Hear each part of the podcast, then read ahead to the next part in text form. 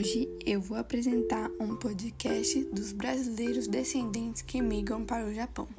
A relação migratória entre o Brasil e Japão tem sua origem no início do século XX, fato desencadeado a partir de um acordo firmado entre os dois países.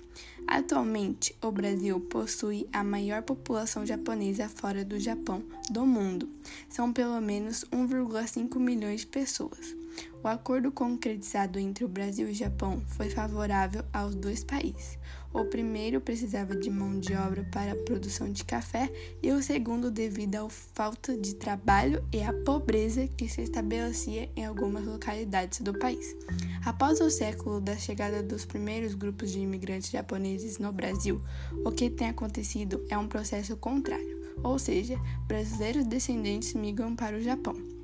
Hoje no Japão vivem pelo menos 300 mil brasileiros descendentes de japoneses, que muitas vezes, acompanhados dos seus cônjuges, migram para o Japão, com o intuito de trabalhar nas indústrias em grande parte dos casos.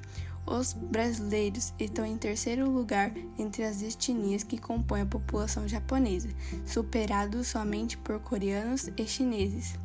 O caminho inverso realizado por brasileiros é impulsionado pelas sucessivas crises econômicas ocorridas no Brasil, poucas oportunidades, baixos salários, com isso buscam em outra nação uma melhoria nos rendimentos. A política migratória japonesa concede permissão do ingresso no Japão para os brasileiros descendentes para o trabalho legal por um razoável período de tempo. O perfil dos brasileiros presentes no Japão é de pessoas com relativo grau de introdução escolar ou acadêmico. No entanto, são encaminhadas por meio de agências ao trabalho em indústrias que produzem automóveis e eletrônicos.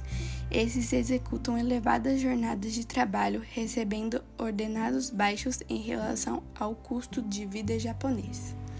Mesmo com todas as as adversidades relacionadas ao trabalho e a queda do crescimento econômico japonês, ainda é grande o fluxo de brasileiros que se dirigem ao Japão.